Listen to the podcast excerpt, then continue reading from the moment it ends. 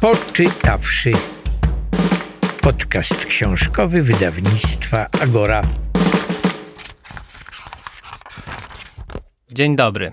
Ja nazywam się Paweł Sajewicz, a to jest podcast książkowy wydawnictwa Agora. Poczytawszy.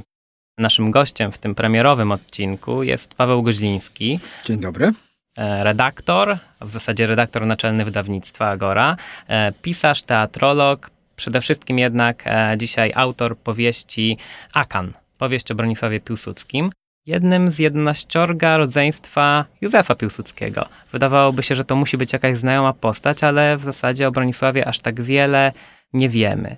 Kim właściwie był Bronisław Piłsudski i dlaczego zdecydowałeś się właśnie o tym z braci Józefa napisać powieść? Właściwie na początku niewiele wiedziałem o Bronisławie. Wiedziałem tylko, że był pewien człowiek, Polak, zesłaniec, który trafił na wyspę więzienie mm, Sachalin. To taka całkiem spora, tysiąc kilometrów długości wyspa, która znajduje się na północ od japońskiego Hokkaido. I tam zaczął badać niejako z przypadku, dlatego że po prostu jako zesłaniec właściwie miał do wyboru albo e, umrzeć, albo przetrwać, a jeżeli przetrwać, to mm, znaleźć sobie jakieś zajęcie, które nadawałoby sens jego właściwie niewolniczej egzystencji na wyspie. No więc został mm, trochę antropologiem z przypadku. Zajął się badaniem jednego z najbardziej niezwykłych ludów zamieszkujących naszą ziemię, czyli Ainów. O Ainach też jeszcze wtedy nie wiedziałem zbyt wiele. Fascynował mnie jeden obrzęd, który stoi niejako w sercu ich kultury i Omante, mm, obrzęd, w którym dokonuje się ofiara na niedźwiedziu. Szczegółowo opisuję w powieści ten obrzęd, bo y, zawdzięczamy również Piłsudskiemu bardzo szczegółowy opis Iomante. Tak czy inaczej, lud, o którym nie wiadomo skąd pochodzi, właściwie to oczywiście to, co najbardziej fascynowało ludzi w XIX wieku, to fakt, że Ainowie są prawdopodobnie najbardziej owłosionym e, ludem na ziemi. Są kompletnie niepodobni do swoich e, sąsiadów, raczej przypominali Rosjanom, którzy nadal są władcami e, Sachalinu, ich własnych e, chłopów. Tak jak potem Ainowie pojawili się w Londynie, to mówiono, że to taki tołstojowski typ, reprezentują tołstojowski typ, taka długa broda, ciężkie brwi itd., tak itd. Tak Więc już również ich zewnętrzność fascynowała, ale oprócz tego stworzyli niezwykle piękną poezję, którą zapisywał Piłsudski, nauczył się ich języka, miał własne osobiste życie w, związane z Ainami. Więc na początku miałem tylko ten prosty fakt. Polak, zesłaniec, zaczyna pracować nad e, zrozumieniem specyfiki bardzo dziwnego ludu. Mm, jeszcze nie wiedziałem, że wtedy to jest warte powieści. Wiedziałem, że mnie fascynuje ta historia i chcę wiedzieć więcej. A pamiętasz ten moment pierwszy, kiedy się dowiedziałeś o Bronisławie czegokolwiek? Nie. Nie pamiętam. Właśnie to jest ciekawe, że nie pamiętam. On po prostu bardzo długo gdzieś e, w mojej głowie był z mniejszą lub większą intensywnością. Mm, I jakoś stopniowo coraz więcej informacji do mnie się docierało czy przyklejało. W pewnym momencie, bardziej jako redaktor niż autor, pomyślałem sobie, że warto by zrobić podwójną biografię dwóch braci.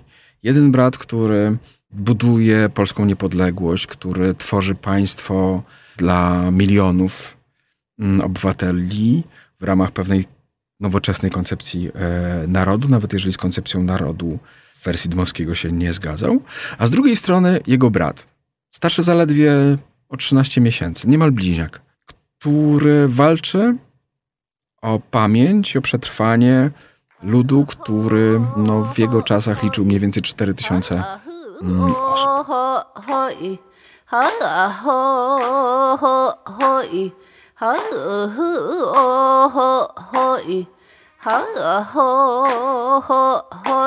Muzyka, którą teraz słyszymy w tle, to tradycyjne ainuskie pieśni. To jest troszeczkę bardziej współczesne nagranie, ale wiemy również, że Ainów już na samym początku XX wieku nagrywał Bronisław Piłsudski za pomocą czegoś, co się nazywa wałki edisonowskie. Opowiedz trochę o tym urządzeniu. Edison, który miał mnóstwo patentów, wymyślił również e, pierwszy sposób zapisu dźwięku. Jeszcze zanim powstała czarna płyta, były wałki powleczone e, woskiem. Po nich wędrowała e, igła, która odtwarzała muzykę w postaci głębszych i mniej głębokich rowków, po czym odwracano wałek i puszczano tą samą muzykę. Oczywiście przez grubą tubę, mocno zniekształcony dźwięk można było słyszeć. Trzy minuty maksymalnie można było nagrać mniej więcej na takim e, wałku, więc nie cały long play. I on rzeczywiście służył nie tylko Piłsudskiemu, ale wielu ówczesnym badaczom, którzy zajmowali się etnografią czy antropologią, żeby nagrywać pieśni e, tak zwanych ludów pierwotnych. I rzeczywiście no, losy kolekcji wałków e, Bronisława Piłsudskiego są bardzo skomplikowane. W każdym razie to, co jest najciekawsze, to jest to, że w latach 80. Japończycy stworzyli specjalny sprzęt, dzięki któremu odtworzono dźwięk zapisany na tych e, wałkach, dzięki czemu możemy słuchać tych ainuskich e, pieśni sprzed ponad 100 lat. Em, oczywiście, no, tak jak mówię, dźwięk jest mocno zniekształcony, ale coś tam słychać. Tak, możemy to sobie porównać.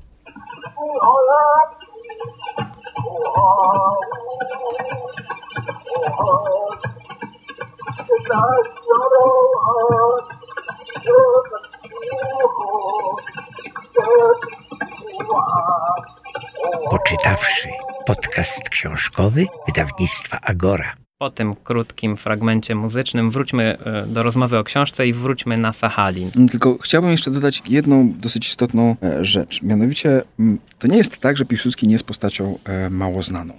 Przeciwnie, w pewnych em, naukowych kręgach otaczany jest kultem. Oczywiście w pewnym momencie musiałem wyruszyć na Sachalin, żeby przyjrzeć się jego życiu z bliska, przynajmniej krajobrazom, miejscom, gdzie, gdzie przebywał, gdzie badał Ainów, m, gdzie badał e, Nifchów, gdzie był więziony, gdzie budował cerkiew, gdzie pracował w kancelarii e, policyjnej itd., itd.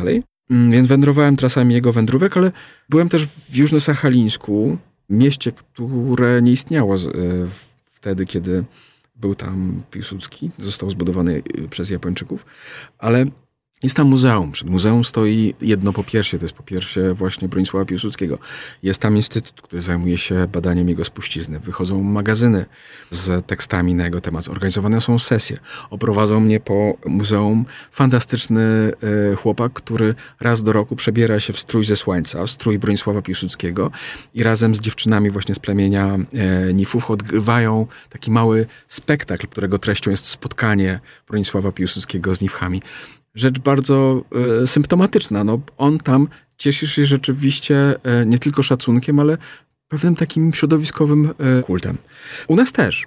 W ubiegłym roku była wystawa mu poświęcona, był, są sesje naukowe. Jest naprawdę grono fantastycznych naukowców, którzy dbają o to, żeby mm, jego dorobek, rozproszony bardzo, nie zniknął, żeby był coraz lepiej opracowany. Tym bardziej, że w wypadku Ainów mamy do czynienia ze swoistym renesansem. Ten lud właściwie zniknął.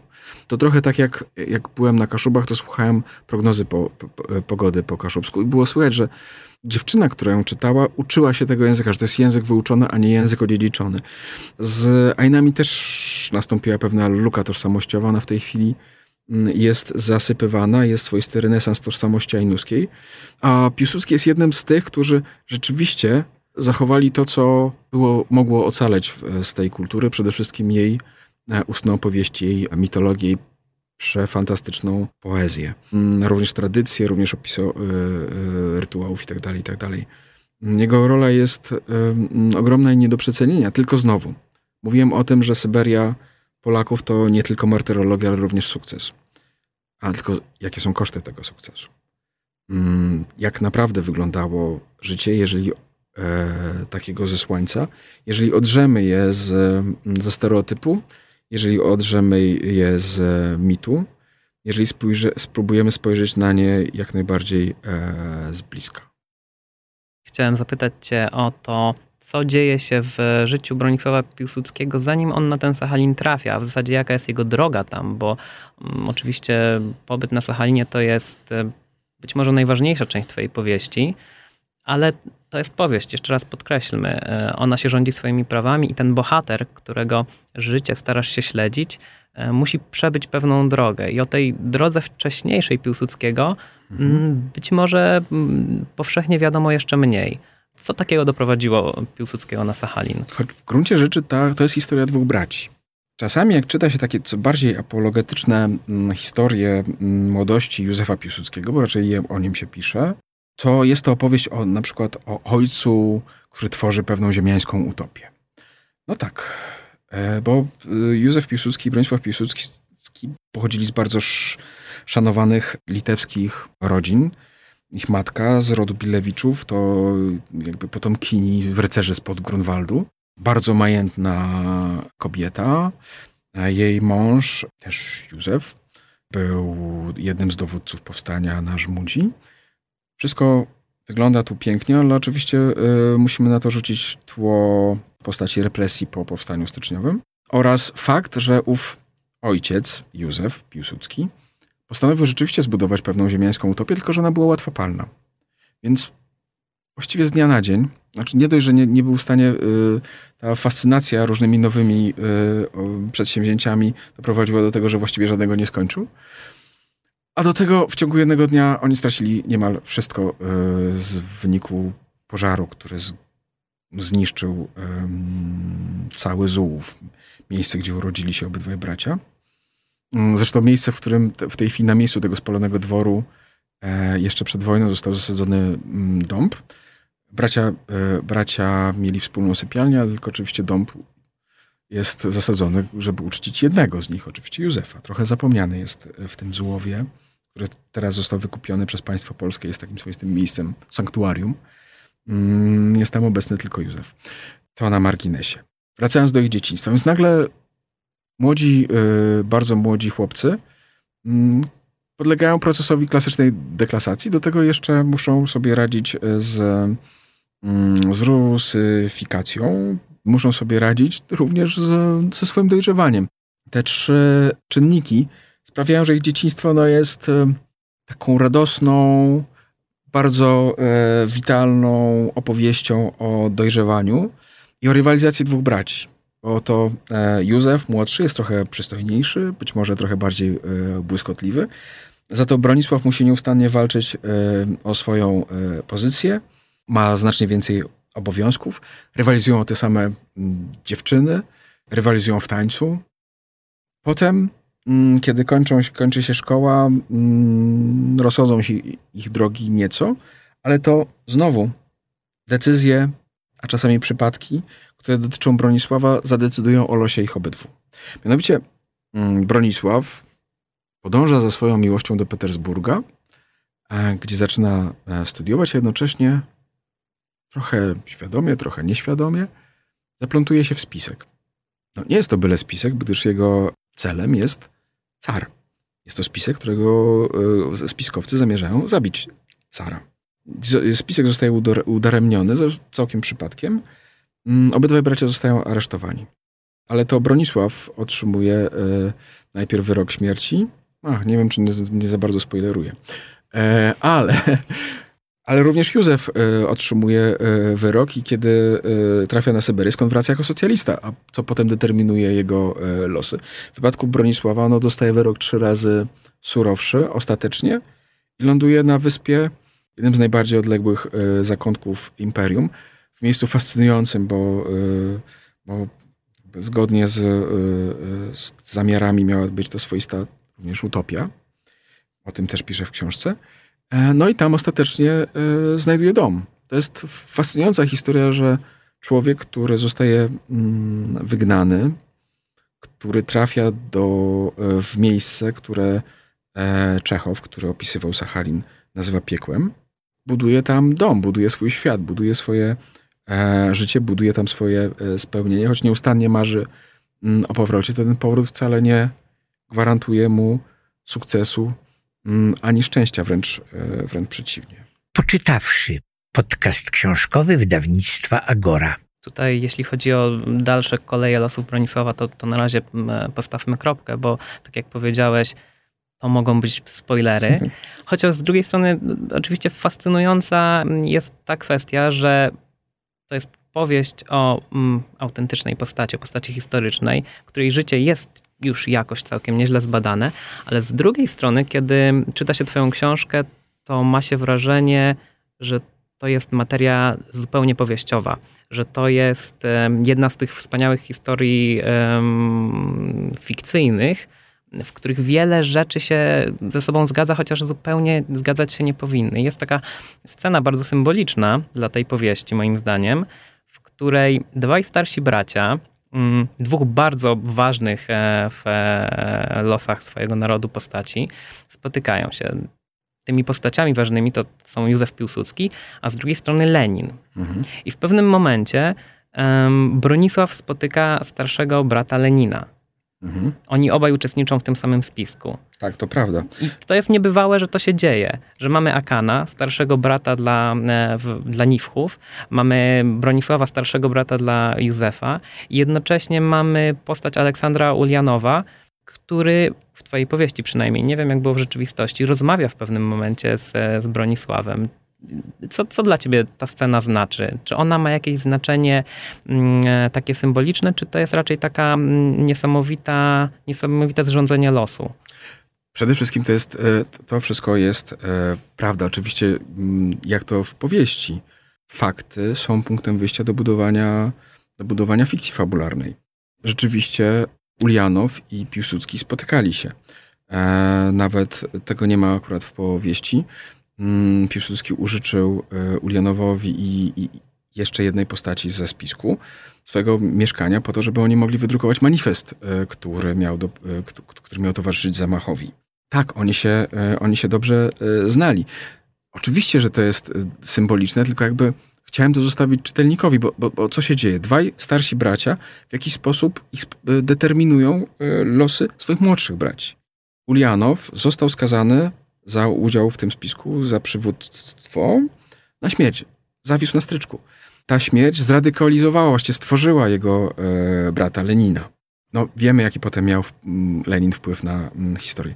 Z drugiej strony, gdyby Bronisław zupełnie przypadkiem nie wciągnął swojego, e, e, swojego brata w, w ów spisek, on nie wylądowałby na Syberii, gdzie został niejako zainfekowany ideami e, socjalizmu i po powrocie nie stał się liderem e, PPS-u.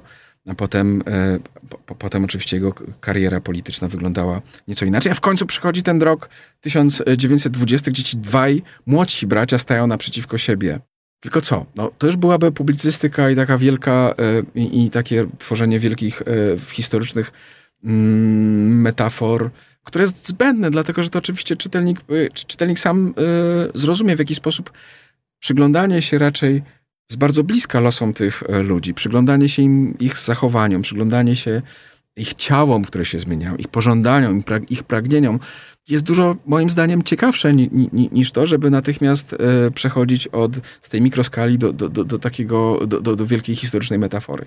Ta wielka historia, toczy się niejako w, w tle mojej powieści. Ona oczywiście determinuje w jakiś sposób losy moich bohaterów, ale oni są niejako w opozycji do tej wielkiej historii. Oni nieustannie muszą się e, z nią zmagać, wobec niej e, opowiadać i często są jej ofiarami. No, mój bohater nie doczekuje e, tak, nie spoilerujmy. Nie tak, tak, tak. Dobrze. Nie powiemy, czego nie doczekuje, okay. ani co się z nim dzieje, bo tak jak już wspomnieliśmy, mimo że znany w pewnych kręgach, nie jest tak powszechnie znany, jak jego oczywiście młodszy brat. To, tylko chciałem powiedzieć, że niedawno to testowałem e, na kilku osobach, czy, czy Bronisław Piłsudski, bo dla mnie jest on oczywistą postacią. E, dla autorów, z których książek korzystałem, jest znaną postacią. Ale na przykład pytałem niedawno jednego z laureatów Nikę, czy w ogóle słyszał kiedykolwiek e, to nazwisko. No Piłsudski nazwisko to znał oczywiście, ale o Bronisławie nie miał zielonego pojęcia. Kilku innych ludzi, o których mógłbym myśleć, że coś musieli słyszeć o Bronisławie. No, okazuje się, że, że, że, rzeczywiście on ciągle jest postacią z głębokiego e, cienia. To zresztą charakterystyczne. Mam takie wrażenie, że mm, jest to, to zresztą potwierdza chociażby e, topografia cmentarza na Roście, gdzie jest oczywiście ten słynny grób matki Piłsudskiego z sercem e, syna. No tylko Maria Piłsudska urodziła 13 dzieci.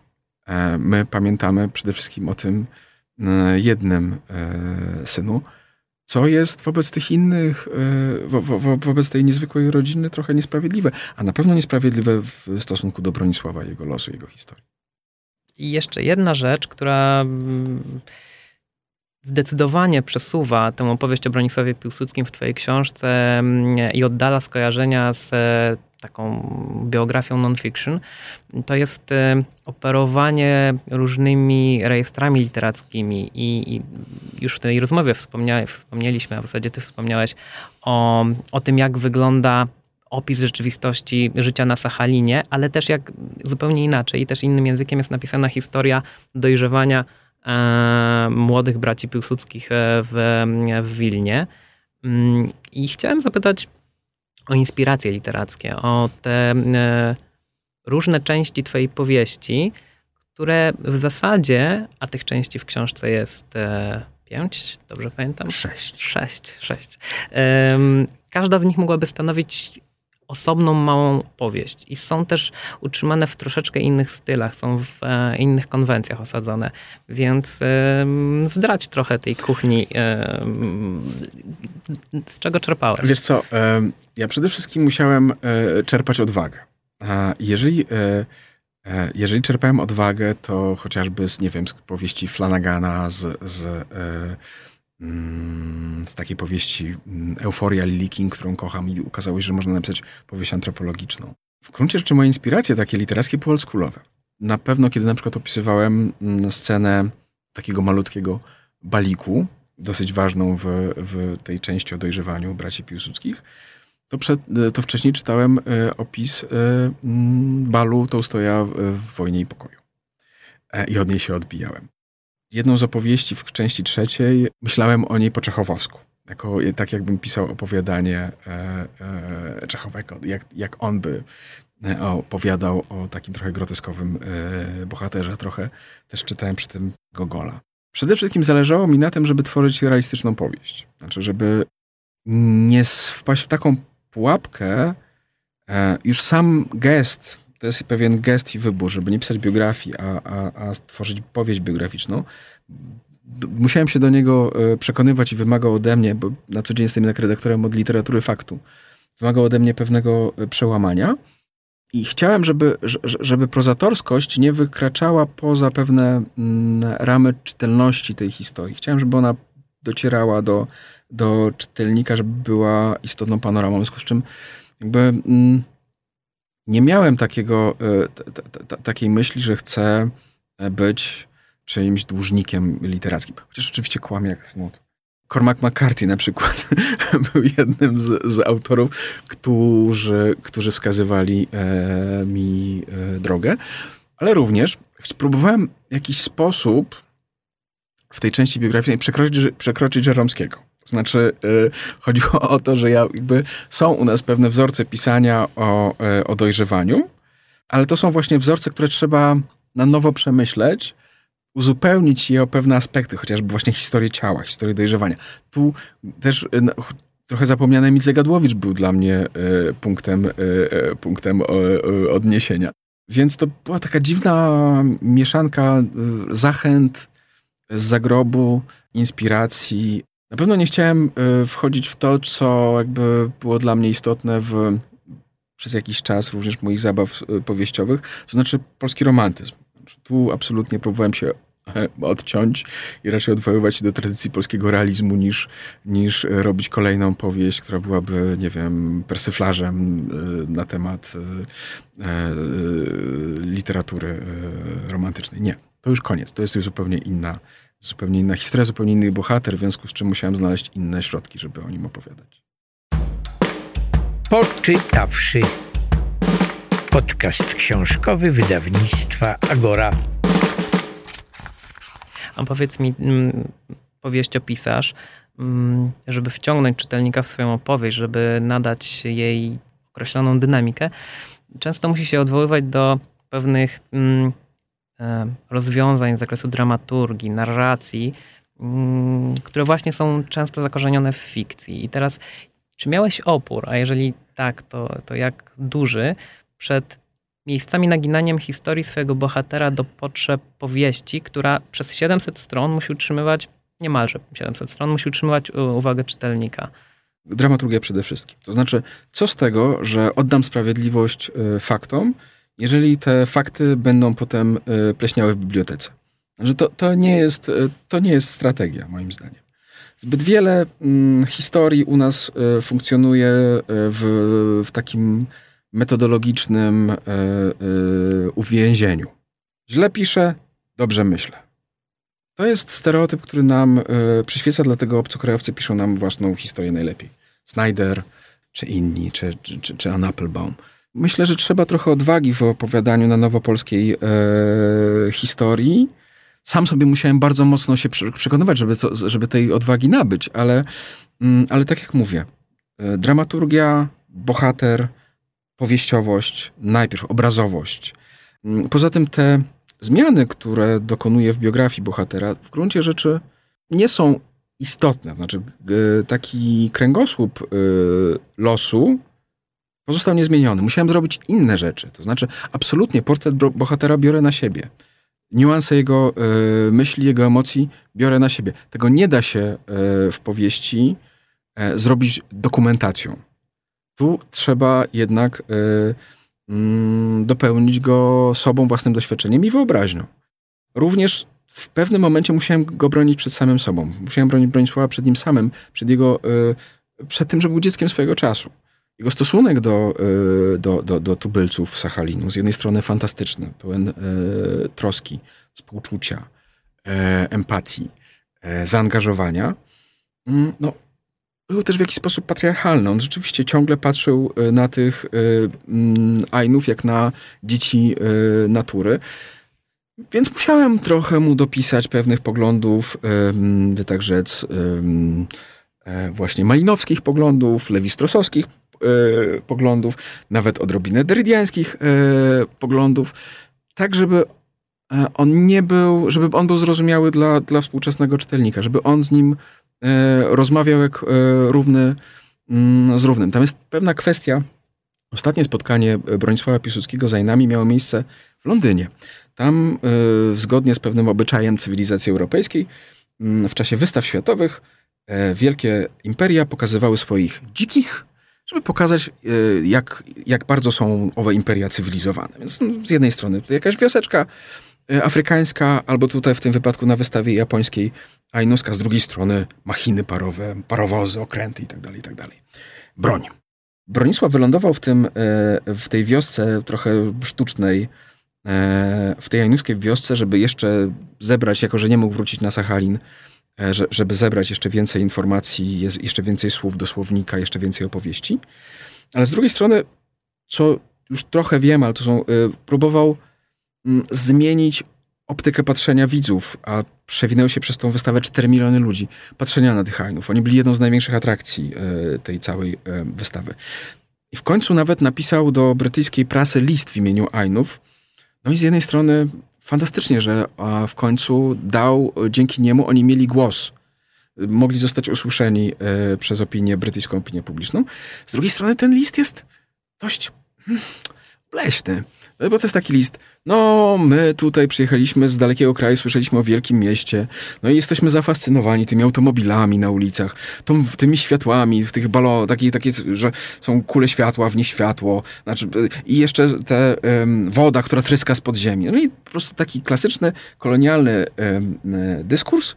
A to wszystko w ogóle nieprawda, dlatego że ci Ainowie, którzy przyjechali do tego Londynu, to były, by tak rzec, elity e, społeczeństwa ainuskiego i na pewno widzieli w swoim życiu e, i bieżącą wodę, e, i samochody, w związku z czym Bronisław z tym dyskursem niejako wpisał się w oczekiwania wobec tych Ainów. Więc ja już tego listu, już mu daruję takie, takie występy, a raczej staram się pokazać, jak wyglądała ta, ta obrona i trochę go uspółcześniam w tej obronie, dając mu argumenty trochę bardziej drugopołowowo-dwudziestowieczne przynajmniej w gruncie rzeczy chodzi o to, żeby pokazać jego e, wyjątkowość jego, jego postawę w ten sposób, żeby ona była zrozumiała dla, dla dzisiejszego czytelnika. Bo to, w jaki sposób on mógł bronić w owych czasach, mm, no to byłoby niezrozumiałe, bo, bo okazałoby się, że, i ci, yy, że on broniący i ci, przed którym broni yy, Ainów, mają zbyt bliskie sobie poglądy, funkcjonują w ramach tego samego, by tak rzec dyskursu. Więc mm, no, potrzebne były pewne y, zabiegi, żeby go przybliżyć y, publiczności, żebym ja go mógł y, zaakceptować, żebym ja mógł go pokochać. Bo czasami Bronisław po prostu wyłaził mi z researchu jako taki bardzo miły, przyzwoity e, pan. Nie ma nic bardziej wkurzającego e, dla autora niż e, przyzwoity, bardzo przyzwoity człowiek, który, w którym nie ma luk. Trzeba zacząć wtedy szukać luki. Też luki oczywiście się znalazły. Nie po to, żeby, żeby go niszczyć, demistyfikować cokolwiek. Wręcz przeciwnie, ja jestem zakochany w Bronisiu. Mm, chodziło o to, żeby on był bardziej wielowymiarową e, postacią, żeby był również bliższy naszemu e, rozumieniu tego, czym może być misja etnografa, antropologa, który staje naprzeciwko mm, obcego po to, żeby go e, zrozumieć, ale również w jakiś sposób ocalić przed nami samymi, przed naszą cywilizacją. Myślę, że właśnie ta obietnica wielowymiarowego e, portretu Bronisława Piłsudskiego i wielowątkowej e, opowieści o nim, pełnej rozmachu, to jest, to jest dobra zachęta dla czytelników, żeby sięgnęli po Twoją powieść. Ale żeby zachęcić ich jeszcze trochę bardziej, przygotowaliśmy fragment audiobooka Akan, który przeczytał dla nas Grzegorz Małecki. Do usłyszenia i do poczytania. Drogi ojcze, Tutejsza zima sprawia, że coraz mniej czuję się człowiekiem. Z czasem zamarzają nawet myśli i zostaje jedna, żeby się ogrzać. Gdyby nie listy do was, zapominałbym większości słów, jakie znam. Nam tu wystarczy ledwie parę, żeby opisać świat po okna przysypany śniegiem, baterie sopli zwisające z kabli telegrafu, trzask pękających brzus. Język przydaje się jeszcze, żeby wyjęczeć, że zaraz tu pomrzemy z zimna, bo skoro lód już rozsadza drzewa od środka, zajmie się również nami. Ale najważniejszy jest tuzin słów, który dobrze znasz. Atu, dziadek, renons, impas, wziątka, honor. Choć nie ten honor, który z tutejszej perspektywy jest niebezpieczną ekstrawagancją. Co noc gramy w wista, zużywając bezcenne łojówki, które kupujemy odmawiając sobie tytoniu.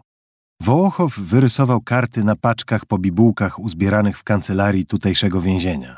On jako pierwszy wyrwał się do urzędniczej roboty. Juwaczew, jeśli akurat nie siedzi u Marii Antonowny albo nie odśnieża swoich budek meteorologicznych, jedynie się przygląda. Ja gram w parze z Kanczerem, Horkun z Wołochowem. Tak jest bezpieczniej, choć i tak czasami rzucamy się sobie do gardeł. Cała reszta słów i wiedzy, z którą przypłynęliśmy na Sachalin, jest równie przydatna, co zglansowane kamasze. Na co mi było zakuwać paragrafy, skoro prawo dyktują tu konieczność i siła? Z biologii przydatna jest tylko wiedza o pasożytach. Chemia? Zbędna, bo nie mamy nawet z czego pędzić samogonu. Medycyna owszem, pewnie poradziłaby coś na początki szkorbutu Kanczera i krup Wołochowa, ale akurat żadnego medyka wśród nas nie ma. Sami juryści z zamiłowaniem do historii. Na Sachalinie jednak nie ma żadnej historii, przynajmniej nie takiej, o jakiej dyskutowaliśmy zawzięcie w Petersburgu. Postęp i cywilizacja ugrzęzły tu w błocie, zanim się na dobre zaczęły. Duch dziejów nie ma się w kogo wcielić, żeby ruszyć z miejsca. A jeśli już znajdzie sobie przyczółek między skurczonym mózgiem i spuchniętą wątrobą jednego czy drugiego naczelnika, to zamiast pchać historię naprzód, zawraca. Tutaj czas, który gdzie indziej porządkuje ludziom życie, jakby przestał istnieć. Strumień, którym dotąd płynęliśmy od narodzin ku śmierci, wrzucił nas do zakola odciętego od głównego nurtu. Ale woda wcale nie stoi w miejscu. Kręci nami w kółko dzień za dniem, dzień za dniem, dzień za dniem. Poczytawszy. Podcast książkowy wydawnictwa Agora.